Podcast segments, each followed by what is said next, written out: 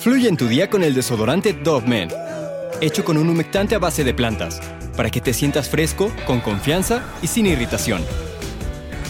Siente cómo fluye tu día con Dove Men.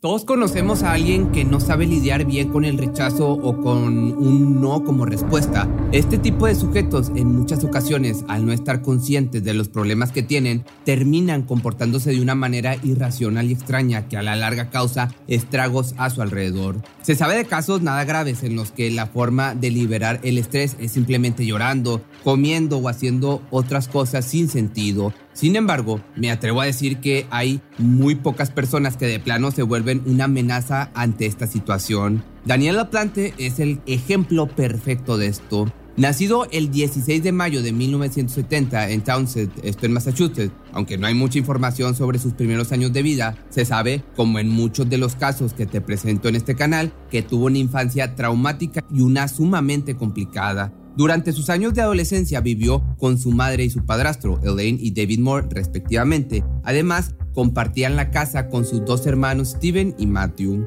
De acuerdo con varias fuentes, Daniel no solo tuvo una infancia difícil, económicamente hablando, sino que sufrió de abusos tanto psicológicos, físicos como sexuales. Todos estos perpetrados por su padrastro David, David, el único lugar en el que podía estar a salvo unas cuantas horas de su violento padre era la escuela, pero debido a que era un chico tímido, callado y bastante reservado, los demás estudiantes lo veían como alguien extraño con quien no querían juntarse. En cuanto a sus calificaciones, se sabe que ya padecía de dislexia. La institución en la que estudió jamás le presentó especial atención a esto, por lo que sus notas nunca fueron buenas. Sorprendentemente, luego de unos años de traumatismos y violencia, Daniel comenzó a visitar un psiquiatra bajo la recomendación de algunas autoridades académicas que veían en el muchacho como alguien triste y con problemas domésticos. Ahí se le diagnosticó con un desorden de hiperactividad leve, pero el mundo es un lugar tan extraño que las cosas más increíbles suceden sin siquiera llegarlas a imaginar. En el consultorio del profesional, entre comillas, de la salud mental, se llevaron a cabo íntimos que empeoraron la situación del joven. Por más de un año, luego de decenas de sesiones que tenían la intención de ayudarlo a superar sus traumas, solo terminaron por empeorarlo todo y hacerlo más desconfiado de las personas. Por esta época es por la que más o menos daría rienda suelta a su vida criminal en lugar de tratar de utilizar su tiempo libre como la mayoría de los adolescentes de su tiempo, es decir, saliendo de fiestas, yendo a cines o jugando algún deporte, Daniel entraba a casas de desconocidos para robar. Me parece que pedirle a un joven con una vida así de complicada que se comporte como los demás chicos de su edad, pues es algo difícil, más aún tomando en cuenta que no tenía amigos con los cuales sentirse bienvenido. Desde el principio estuvo claro que Daniel no solo entraba a las viviendas de los demás con la pura intención de robar y conseguir un poco de dinero. Claro que de alguna manera sentía que juntar dinero no le vendría mal, pero lo que lo hacía hacerlo era la adrenalina de ingresar a la casa de otras personas sin que ésta se diera cuenta. Con la sangre hirviendo y un éxtasis que lo motivaba a hacerlo una y otra vez, Daniel simplemente aprovechaba la oportunidad cuando veía una ventana abierta o una puerta sin seguro y entraba así sin más. Una vez dentro y luego de guardarse algunas pertenencias de valor, desacomodaba los muebles y movía las sillas a otros cuartos, esto con la intención de asustar a los inquilinos cuando llegaran. Encontraba cierto placer en asustar a la gente haciéndoles creer que estaban perdiendo la cabeza o que había incluso fantasmas viviendo ahí. Ya para el año del 86, la plante irrumpió en casa de los Andrews, una familia unida compuesta por Brian y sus dos hijas, Annie de 15 y Jessica de 8. Dispuesto a sacar adelante a su querida familia, Brian, que recientemente había perdido a su esposa a causa del cáncer, tenía que trabajar turnos extras para traer más dinerito a casa. Esto significó que no podía estar con sus pequeñas la mayor parte del tiempo, y a pesar de la diferencia de edad entre Annie y Jessica, se llevaban excelentemente bien. La hermana mayor, entrando a la etapa adolescente, había comenzado a hablar con chicos del colegio y a interesarse cada vez por lo que cada vez más en pues en esto del ligue del amor, por lo que ella y sus amigas platicaban incontables horas sobre temas de esta índole. Cuando Annie comenzó a recibir llamadas de un chico, de inmediato se sintió atraída, pues aparte estaban en la edad de la punzada. El joven le había dicho que su nombre era Danny y que había conseguido su número por medio de un amigo en común y que iban a la misma escuela. Esto era una mentira total. Lo que se cree es que cuando Daniel entró a casa de los Andrews se enteró de la existencia de Annie y se obsesionó con ella. Probablemente luego de revisar las fotos familiares se sintió flechado al ver su rostro y luego de una pequeña investigación consiguió su número y comenzó a acosarla. Utilizando más mentiras, se describió por el teléfono en aquellas llamadas con su amor platónico como un joven alto, rubio, atlético y bastante inteligente y que no le mal. Annie, un poco escéptica, pero sin pensarlo mucho, se creyó todo lo que le dijo. Ambos solían platicar regularmente horas y horas a la semana, hablando de todo tipo de temas. Con esto no pasó mucho tiempo para que se conocieran en persona luego de que Danny la invitara a salir en una cita. El plan era que él pasaría por ella a su casa e irían a una feria local para divertirse un rato. Cuando el día llegó, Annie estaba tan entusiasmada que no pudo dormir. En su cabeza no dejaba de reproducirse aquella cita perfecta una y otra vez. El timbre entonces sonó y ella corrió escaleras abajo para abrir la puerta lo más rápido posible. Lamentablemente, se decepcionó al ver que el chico que estaba enfrente de ella no se parecía nada al apuesto joven con el que llevaba semanas hablando, con el joven guapo que se había creado en su cabeza. Este chico medía aproximadamente 1,70, era delgado y su cabello oscuro y grasoso parecía pegarse a su cráneo de manera extraña, además de que su rostro estaba cubierto de acné por todos lados. Luego de unos segundos en silencio se presentó como Danny, Annie, a pesar de que se había totalmente desilusionado, tuvo la amabilidad suficiente de seguir con el plan y salir con el chico. Casi de inmediato después de estar unos minutos con él, la sensación de incomodidad se apoderó del aire mientras caminaban por la feria. Ella le contó a Dani sobre su familia y mencionó la reciente muerte de su madre a causa del cáncer. Fue como si la mención de la muerte accionara un interruptor en este sujeto sus ojos se iluminaron de repente y se animó mucho. Luego de tan solo una hora y varias preguntas relacionadas con el fallecimiento de su madre, Annie creyó que era ya suficiente y era el momento de dejar de ser tan amable. Después de todo, él había mentido sobre su persona durante mucho tiempo, diciéndole que tenía que ir a su casa porque su papá lo esperaba. Se dio la vuelta y se alejó sin decirle nada más. En la mente de Daniel estaba más que claro que jamás volvería a salir con Annie de nuevo, pero él tenía otros planes muy diferentes. Semanas después, una noche cuando las hermanas Andrews se encontraban solas en casa, un extraño golpeteo comenzó a suceder en el sótano. Annie, asustada pero a la vez nerviosa, tomó la mano de Jessica y bajaron a la cocina para tomar un cuchillo en, en este lugar. Lentamente por las escaleras pudieron ver lo que parecía ser un mensaje escrito en sangre en la pared del depósito. Estoy en tu cuarto, ven y encuéntrame, era lo que decía. Totalmente aterrorizadas salieron corriendo del sótano y salieron de la casa hasta llegar a la casa del vecino, quien les dejó quedarse hasta que su padre llegara del trabajo. El padre de familia, convencido de que aquel episodio era resultado de la sociedad y dolor que sentían por la pérdida de su madre, decidió que sus hijas tenían que visitar a un terapeuta. Sin embargo, Daniel estaba muy lejos de terminar con esas bromas de mal gusto, con esas bromas pesadas, Luego de dos semanas desde el incidente del sótano, el ruido de las paredes comenzó de nuevo, esta vez en el cuarto de Annie. De nuevo, cuando las hermanas estaban solas en casa y subieron para investigar los sonidos, vieron otro mensaje tétrico, horrible escrito en la pared. Estoy de regreso, encuéntrame si puedes.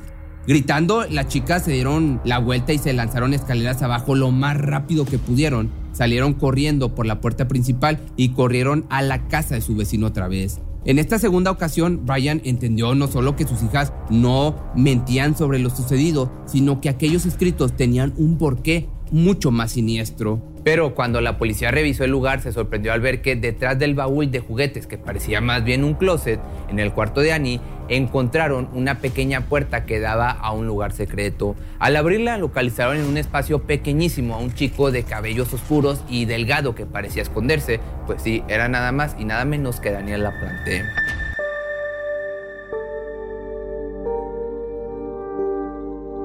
Encontraron una variedad de artículos en el espacio de acceso, en su mayoría basura, incluido un saco de dormir, latas de cerveza y envoltorio de alimento, aparte algunas prendas de vestir, incluidas unas que pertenecían a la familia de Andrews que habían desaparecido. Así, con tan solo 16 años de edad, Daniel fue enviado a una institución para jóvenes criminales en donde pasó 10 meses, desde enero a octubre del año del 87.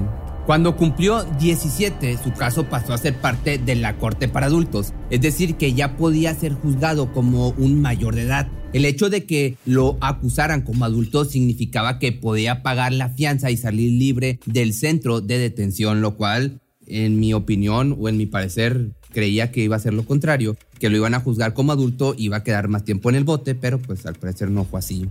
Danny fue acusado con cuatro cargos de secuestro, cuatro cargos de asalto con arma a una vivienda, entrada a la fuerza a una casa y hurto equivalente a más de 100 dólares. El 11 de diciembre del año del 87 estaba previsto que el joven asistiera a la Corte Superior para dictaminar la sentencia y la manera en la que todo iba a proceder, pero para este entonces el adolescente ya tenía otros planes que quería cumplir antes. Lo que hay que destacar es que su estadía en el centro de detención juvenil no hizo nada para frenar sus formas nefastas. En noviembre, tan solo un mes después de salir, irrumpió en la casa de un vecino. Esta vez Daniel no estaba jugando juegos mentales con sus víctimas de robo reorganizando sus muebles. En cambio, entró a la casa y robó dos armas de fuego. En la tarde del primero de diciembre del año del 87, la plante, armado con una de las armas robadas, caminó 800 metros hasta la casa de la familia Gustafson. Esta familia estaba compuesta por la madre de 33 años llamada Priscila, su esposo Andrew de 34 y sus dos hijos, Abigail de 7 y William de tan solo 5 años. Priscila, que estaba tan entusiasmada de tener otro hijo, se encontraba embarazada de su tercero, luego de varios intentos infructíferos. Una devota ama de casa aparte y enfermera en una iglesia cristiana estaba a punto de ser víctima mortal de un loco con una ira ciega.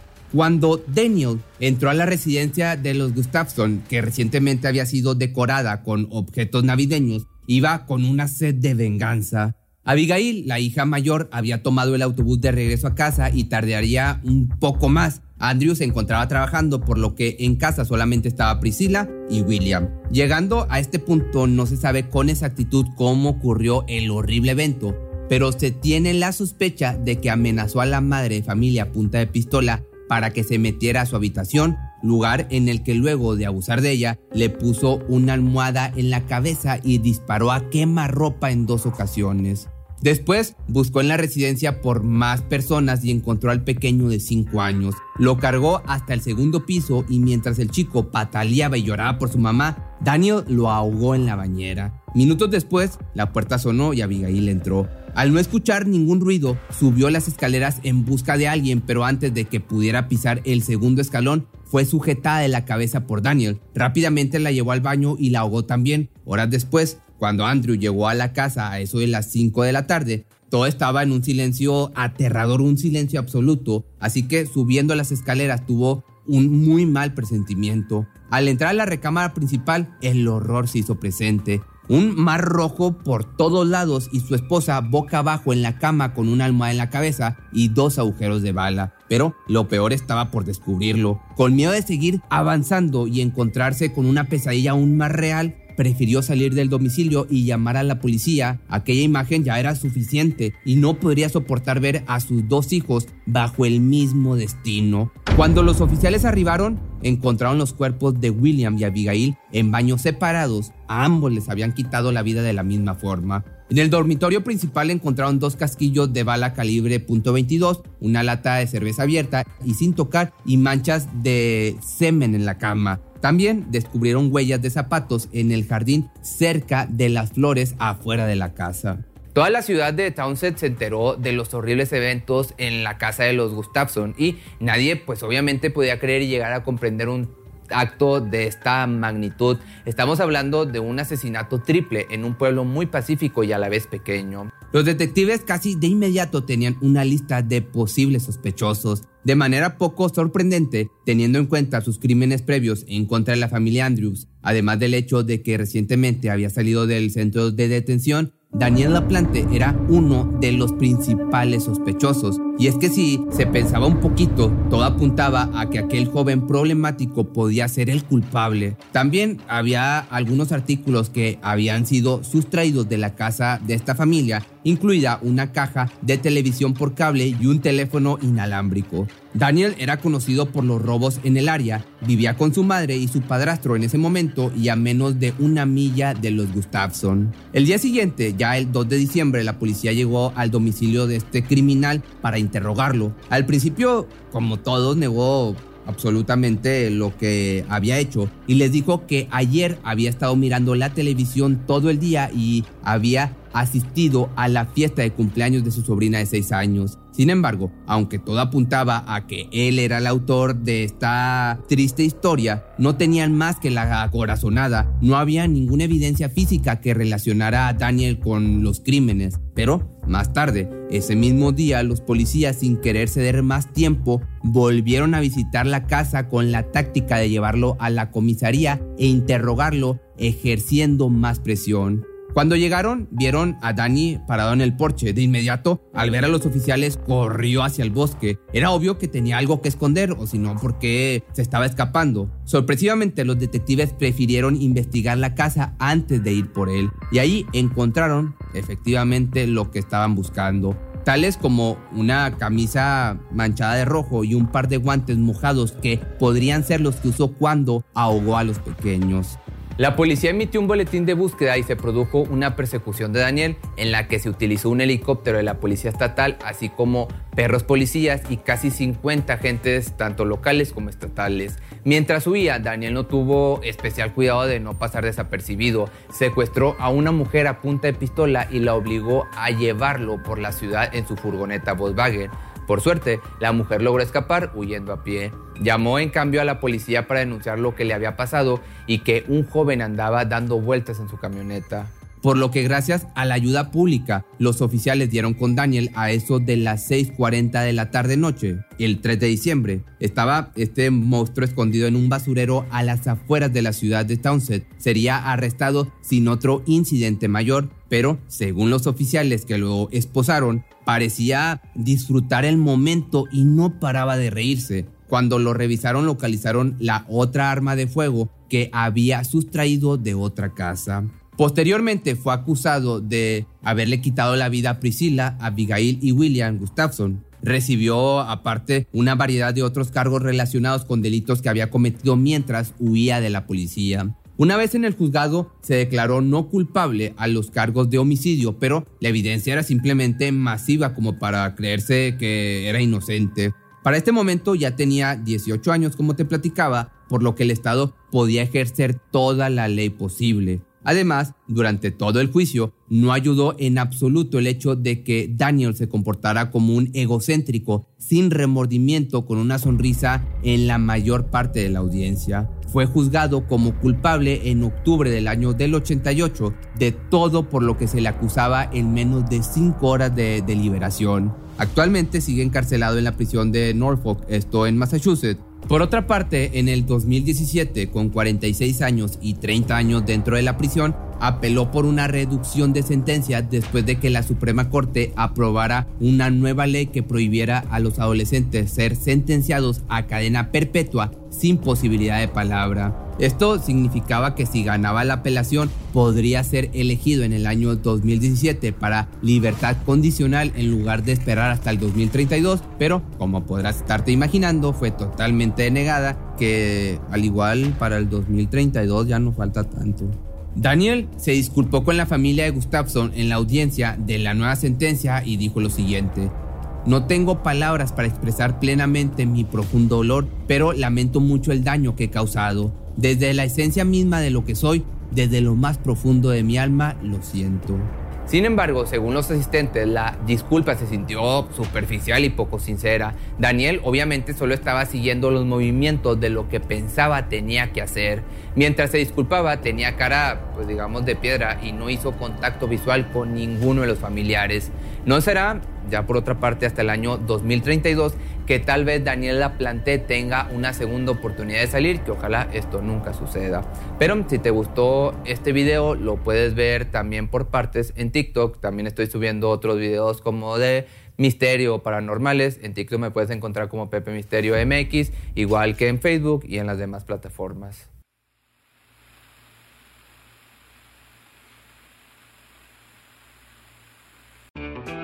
Fluye en tu día con el desodorante Dove Men, hecho con un humectante a base de plantas, para que te sientas fresco, con confianza y sin irritación. Siente cómo fluye tu día con Dove Men. Cuando el tráfico te sube la presión, nada mejor que una buena canción. Cuando las noticias ocupen tu atención, enfócate en lo que te alegra el corazón. Y cuando te sientas mal, un buen médico te ayuda a sanar. Sabemos que mantener tu salud es tu prioridad, también es la nuestra en Kaiser Permanente, donde trabajamos juntos para cuidar de todo lo que tú eres. Kaiser Permanente, para todo lo que tú eres. Kaiser Foundation Health Plan of the Mid-Atlantic Stay Inc., 2101 East Jefferson Street, Rockville, Maryland 20852.